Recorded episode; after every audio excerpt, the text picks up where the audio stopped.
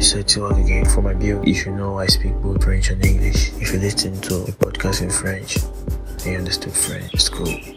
I could only do like that so far as on podcast. There will be French podcast, there will be English podcast too. So today, no excuse for what is done as God wills. There's no excuse. Whatever be the case, just think about what to do next. Don't give any excuses for what is false, for what is wrong.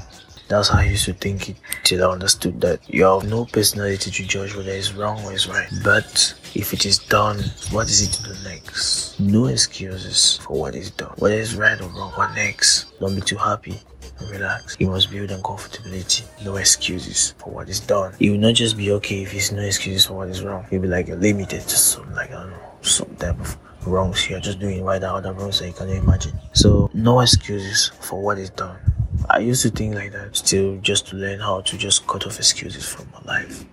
Because it's it's just about your life we're talking about right now. No excuses for what is done as God wills. It's done, it's done. No matter how much, you know, no excuses for what is done as God wills.